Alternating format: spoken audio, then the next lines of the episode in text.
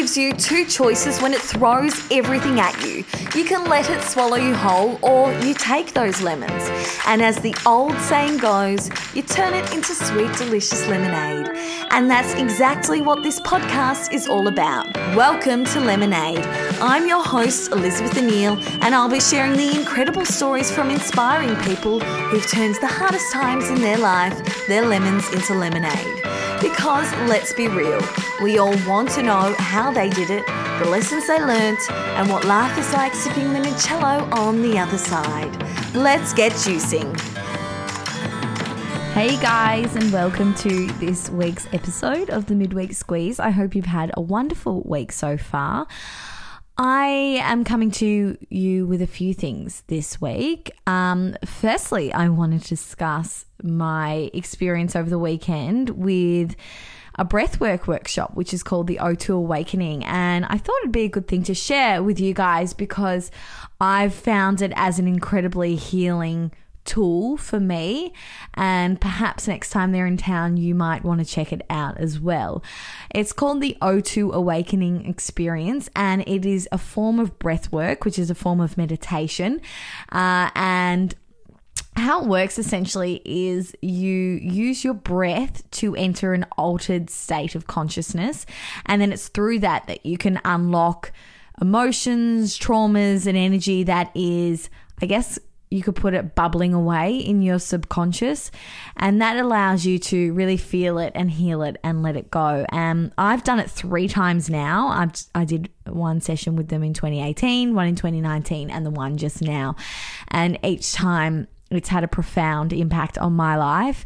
And the safe is so the space is so safe and you learn so much about yourself and you just you experience this incredible feeling and sensation and this deep knowing in a room of people who are all there to do the same thing. So, I if you are working through stuff or even if you just want to I guess take your development self-development to that next level, I can't recommend it enough. I'll put the link to it in the show notes.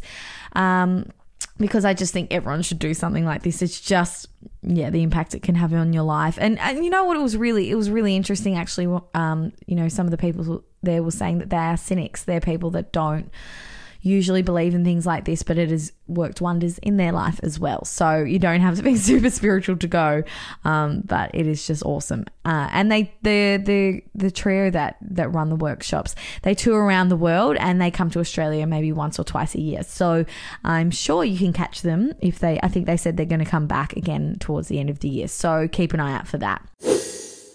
I've got a question here I am answering this week from listener Manth Ann, and I hope I've said that correctly. And her question is How do you trust again in the dating world? And that is such an excellent question. Thank you for sending this in. I get asked this quite a bit. I think I'm just a magnet for people that have had their heart broken and need advice, which is absolutely fine. If you've had your heart broken, or perhaps you've suffered a betrayal, no doubt your trust in not only other people, but also in yourself is shattered. And I think that's what we forget in this conversation. A lot of the time, the focus is on what the other person has done to us, which is a big part of the chat, but it is also the trust in ourselves and the faith we had in ourselves that is broken. But as Moni Barry said in our episode together, and if you haven't listened to that, I suggest going and listen to the listening to this ASAP, is that it's the illusion of our relationship story we've sold ourselves that is broken, the fantasy that is broken, the expectation that our life was going a certain way, that's what's broken. And I think that sums up exactly how it feels. It takes a while to get over. You don't have, you don't just have a future ripped away from you and then say, oh, well, all good. No, you have to mourn and you have to grieve and you have to process the different path your life has taken and the pain that you could still be feeling. It took me a really long time, well, maybe two and a half years to get over the feeling of how could I not have known? What is wrong with me? Why didn't I know? Obviously, I have no idea of reality and what's going on. My trust in myself was in pieces, and I just kept saying I should have known better. I should have acted sooner. And and that all culminated in a belief that obviously I myself can't be trusted in relationships. And that was the story I was telling myself and I found all examples to validate my, sto- my story and that's what we do we find we sell ourselves a story and we work we find all different ways to prove that that our story is true but what I really needed was time to work on myself and ask myself a couple of questions. I really delve deep into who I was in my relationship that I attracted someone into my life like my ex. And what red flags did I ignore? What do I want to take into my next relationship? And what did I learn? How did the experience shape my experience of love? And what do I want in my next relationship? I realize I just said that twice. Anyway, that's fine. um, but these are the questions. It's about taking responsibility for your part in the story. It's not doesn't mean if you were cheated on or you had your heart broken that you necessarily did something wrong. Doing something wrong and taking responsibility are two separate things. I don't necessarily think I did something wrong and I definitely didn't deserve what happened, but I do have to take responsibility of my part in the story and how I let slide and my behavior and how I let, I guess, my self worth be chipped down to the width of, the, of, of, a toothpick. We let ourselves that happen to ourselves. Someone doesn't make that happen to us. So that's a really, really difficult point to get over because it can be really painful to look at our own actions and our own behavior especially when we really want to stick to the story. We absolutely did nothing wrong. We're 100% right, and the other person is 100% wrong. So, in essence, it does take time to not only get over what happened, but to learn to trust yourself again and to believe again in yourself and to love yourself. That's what took me a while, and it was all doing all that soul searching and asking those questions that I eventually was able to kind of start from the ground up, build the bricks to try and get to the foundations to get where I am now. So if you're in a place where you don't trust men or the opposite sex or women and you don't trust you love yourself enough to walk away from something that isn't quite right for you then you're just not ready to date, plain and simple. We don't want to spill our mess all over someone else, and we shouldn't be entering relationships until we are healed because I don't think it's fair on the other person, and it's certainly not fair on you. And trust me, that comes from experience. That's exact, exactly what I did, and I learned it's not another person's job to fix us or make us trust again because what happens when that person leaves or the relationship naturally disintegrates, well, you realize that you're using another person to prop you up and you have no skills yourself. And yes, I'm speaking from experience again. We have to work on our trust in ourselves and trust in the universe to the point that we can fill that cup up ourselves. Right now, I'm at a stage where I don't worry about trusting again because I trust myself enough to know that I can close the door on anything that doesn't feel right and I'll be okay. I don't need someone else. So it's all about healing that part of you that feel like feels like it doesn't trust. And once you've done that and once you're at that stage where you start I guess you when you stop seeking somebody else to take away pain or to escape pain or to make yourself feel better and you realize that you're just filling your own cup yourself, I think that's when you know that you're ready to date again. And that doesn't mean, you know, I think with me, with my relationships, the one I was in after my um, ex fiance and any future ones I will be in, I am going to be very open about what I've experienced and there there probably will be times that there will be triggers or things will take me back but that's not that person's fault to heal that in me and that's not that person's fault to convince me that they are to be trusted. That will be up to me to do that work myself because obviously there may be still little areas that may need a little bit of attention or healing. And I hope that makes sense. So I hope that question helped. I love answering these questions. So I'll open up the question and answer box on Instagram. Uh, usually I do it on a Monday or a Tuesday. Uh, I'll do that next week. So um, please keep sending them through.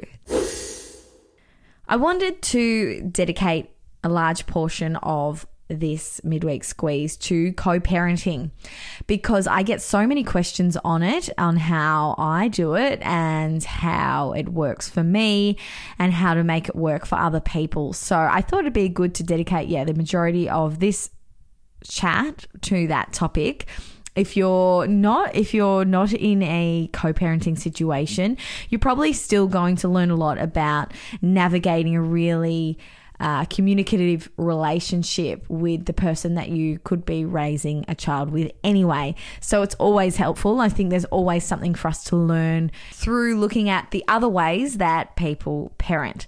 So this I'm going to call the 10 commandments of co-parenting and this is what I stick to uh, my co-parent and I stick to and this really helps us it's not like we've got this written agreement on our fridges or anything, but this is the way that we live our lives and the way that we parent our son. And it seems to work really well for us.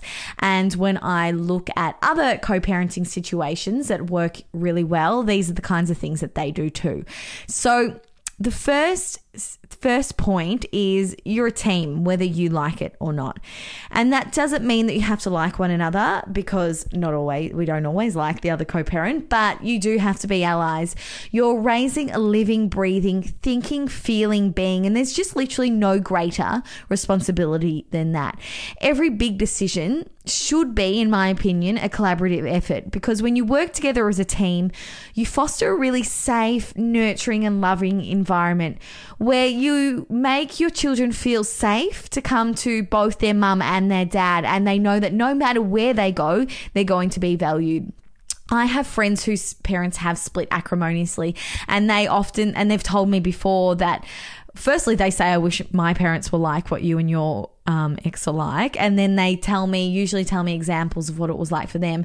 And I've had some tell me about how they used to get really sick in their stomach when a school event was coming up and they develop anxiety because they knew what was going to unfold. They were fearful of what was going to happen when their par- parents saw one another. And that just broke my heart to think of my son experiencing something similar.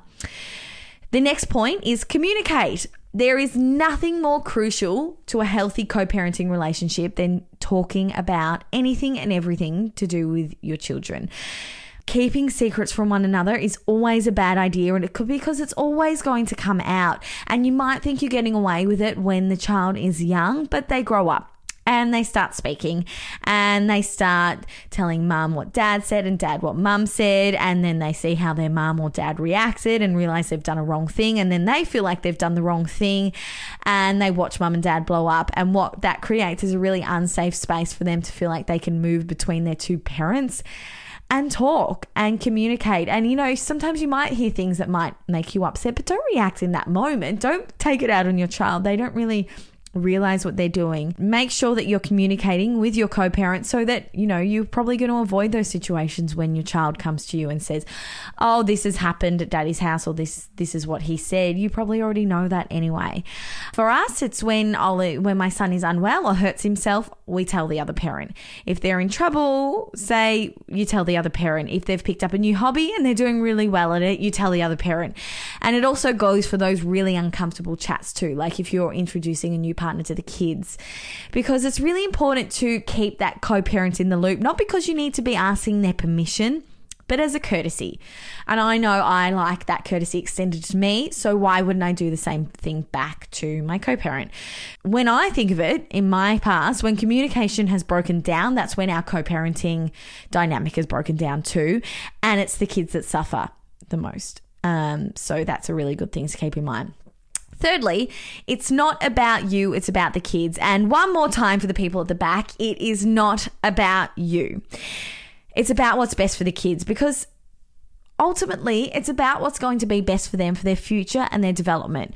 One example I can give you is that there's been times when there's been, say, a really fun party that falls on my son's dad's weekend. I chat about it with him and we work out a way for our son to attend, even though it's his time with his son. Because although he's disappointed at maybe missing those couple of hours, we realize he realizes that it's not about him and vice versa. I realize it's not about me. It's about what's best for our son and what he would enjoy the most. That happened the other week. There was a party that my son would have wanted to go to with his dad. And instead I you know I let them go for a couple of hours to that party. Why would my I want my son to miss out just because I want some kind of power play over his dad or I want to punish him? All that does is punish my son. So always remember it is not about you it is about the kids. Next point it is normal to disagree. But what's important is the time it takes to talk it out and move past that Co parenting for me has been really unique in the sense that we have blown up over disagreements and there was a lot of pain uh, in our story and the reason that we're not together anymore. But I knew very early on that despite all of that, despite the disagreements or the fights we may have or the pain that has been caused, we are constant in one another's lives, whether whether I liked it or not. So for me and for my mental health, I knew I had to work through every issue, no matter how heated it got, for the sake of again, not only my mental health and not only my ex's mental health, health, but for our child as well. And it also is really important to show our children, to model for them that disagreements are normal and they happen. But what's important is how we handle them and how we work through them as well. So, you know, you're not going to get through it with agreeing on every single point or, uh, being totally okay with everything that's happened. There's always going to be situations that arise, but the most important thing is that you know that's going to happen from time to time and you know how to talk it out as well.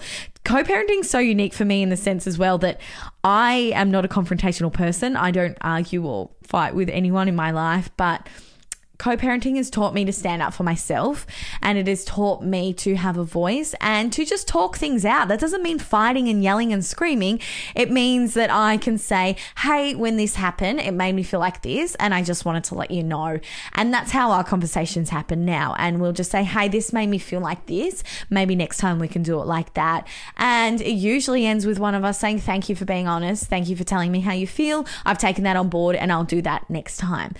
And that is miles away from what it used to be like, but it is proof that it can that it is possible to be able to talk through things without hating each other or or making it really toxic. Point five, be flexible. So, whenever um, my son's dad has to, say, drop him back half an hour earlier, I think awesome. That's an extra half an hour I have with my son that I wasn't going to have otherwise. I hear so many examples of this this real rigidness when it comes to set days, which does have its place for a sense of stability and routine for the children and each parent to ignore uh, to organize their lives but this flat out refusal or bend to compromise, I really don't understand because I'm not sure what that really achieves, and I'm not really sure what point you're trying to trying to drive home. Is it a sense of control or, or is it a power play? I, I, I think it's a power play. But the thing is that sometimes life does get in the way, and that's fine because there's been weekends that have been my weekend, and I've had things that I just have to go to. Say, I had a wedding and a close friend's birthday dinner one weekend. So he spent two weekends in a row with his dad. And then I had him the following two weekends, and it was fine. And there was no fuss. And I got to do what I needed to do. And Ollie just had extra time with his dad, and the world didn't cave in, and we were fine. And that's happened a couple of times too, where my ex has had to go away, or he's had things that are on, and we've just worked around that. Obviously, if that's happening all the time, if cancel plans are always being cancelled, that's when it's going to turn into an issue. But if it's every now and then you've got something something on that you don't want to miss, why not just be a bit flexible? It's not going to hurt anyone. And I think, you know, it just shows our kids as well that we can work together to find a solution. The next point is spend time together as a family. And I know this isn't possible for every co parenting dynamic. I totally get that. But my point is, if it is possible, why not choose it? What you what the the things that we do or don't do and the behaviors we model set the example and will all influence who our child will grow up to be and what they'll remember when they reflect on their childhood. And for me I want my son to remember his parents getting on really well his parents hanging out with him for the sake of him. His parents, we've even gone on holidays together. We've gone, we take him to the show, we do activities with him so he can remember his family being together. Sometimes his dad will even come around and we'll all go for a big walk. It's not because I want to be hanging out with his dad or he particularly wants to be hanging out with me, but we want to be hanging out as a family to give our son those memories. And again, I know that's not always possible, but but if it is, why not choose it? I want him to be able to look at back at these photos and see us all together and just have these memories of us all hanging out.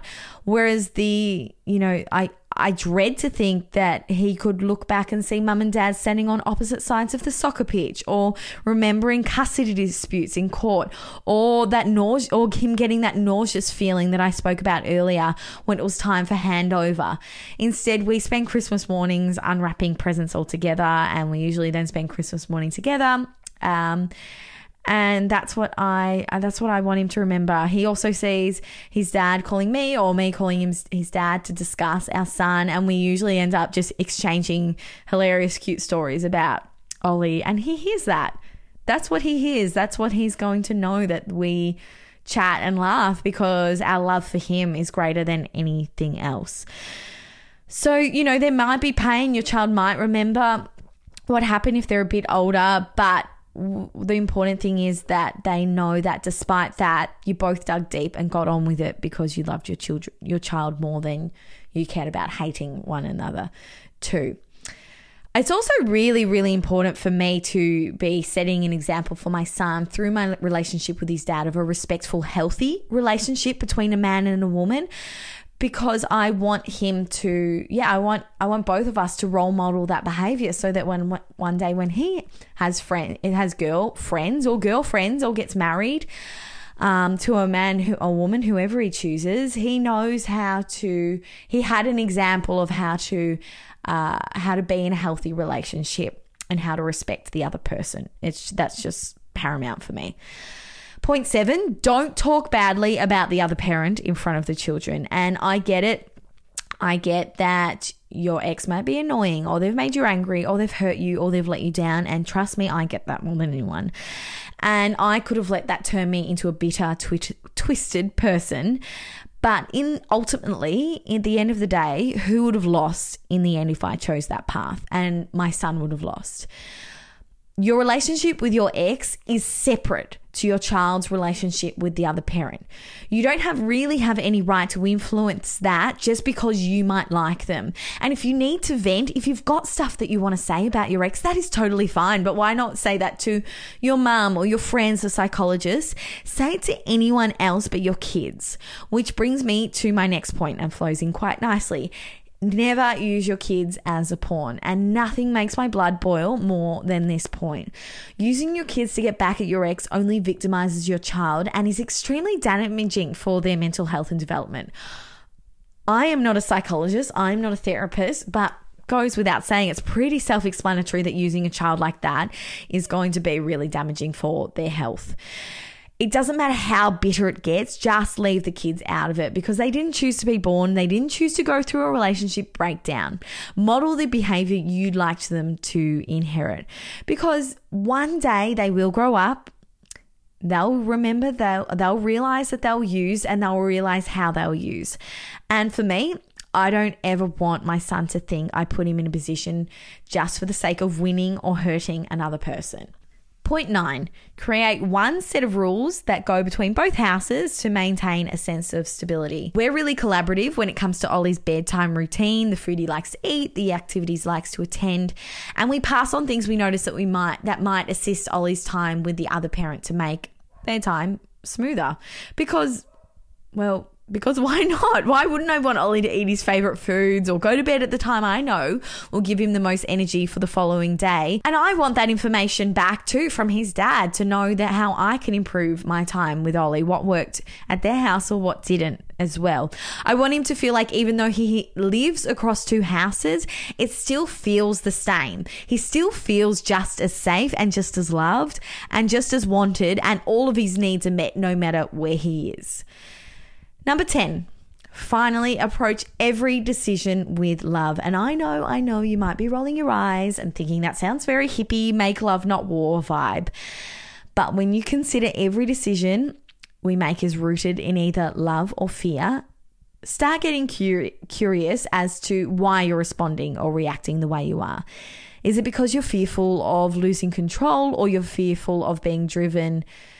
Uh, or because you're being driven by anger or resentment, or you're fearing that you're being forgotten by your ex, or you're feeling rejected, ask yourself every time you make a decision to do with co parenting, what would love do? And for me, love would make sure my decisions give my son the best opportunity to, to thrive and to feel safe and loved, and to equip him with the tools to enable him to become a strong, compassionate, thoughtful man. I do want to end by saying I know Everything I said then isn't possible for everyone. There are always so many variables, and sometimes it actually isn't safe to have an ex in yours or your child's life. So take from what I just said, what applies to your life. These commandments apply to situations where you can choose to get on with your co parent, or you can choose to collaborate and forge ahead with some kind of a relationship, friendship for the sake of your child. Because I like to think of it, and psychologists have backed this up too when I've seen them, is that my ex is my life partner. That doesn't mean that we're in a romantic relationship, but we're life partners for the sake of our child. With that in mind, I wanted to make sure that I was forging ahead with the healthiest relationship for all three of us. What is going to be best for our son is best for the both of us as well. So when you think of them as a life partner, it really does change that dynamic. How do you want to live with someone for the rest of your life? Do you want to remain bitter and angry and have this really acrimonious dynamic between the two of you? Or do you want to, do you have a picture in your mind of you two eventually being able to get along? Whether that just means that you say hi it doesn't mean that you have to hang out, or it could just mean that you're both fine to attend the same sports matches or go to your child's sport uh, school presentation. If you can at least choose to be amicable, I'm not sure why you wouldn't.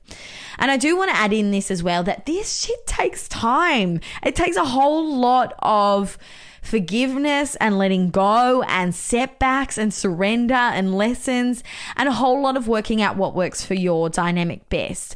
If you're early on in this co-parent in your co-parenting journey and you've just listened to everything I've said and that feels really overwhelming and you can't see how you'll ever get to that point, I felt like that once too. I'm not sure if that makes you feel better, but I did feel like that once too. But I promise that even if it feels impossible now, if you're both willing to put in the effort and compromise and sacrifice and work together, it is possible to get to a place one day you're really proud of, no matter what that looks like for your co parenting dynamic. That might not be hanging out, that might just being able to be amicable when you do the handover. You've got to do what works for you because ultimately that's going to be best for your children. And to me, that's just a no brainer. I hope this helped. I'm always around to chat co parenting. If you want to send me a message on Instagram, you can find me at Elizabeth O'Neill. Thank you so much for listening once again to this edition of the Midweek Squeeze.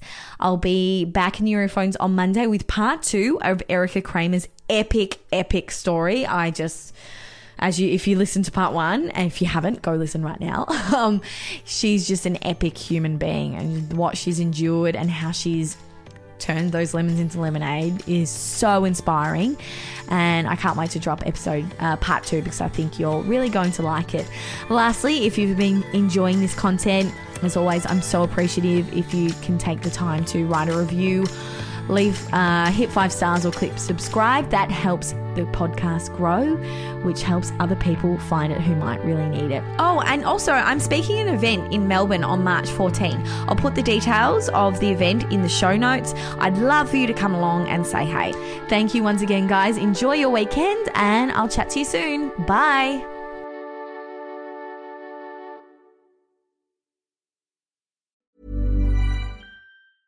Planning for your next trip?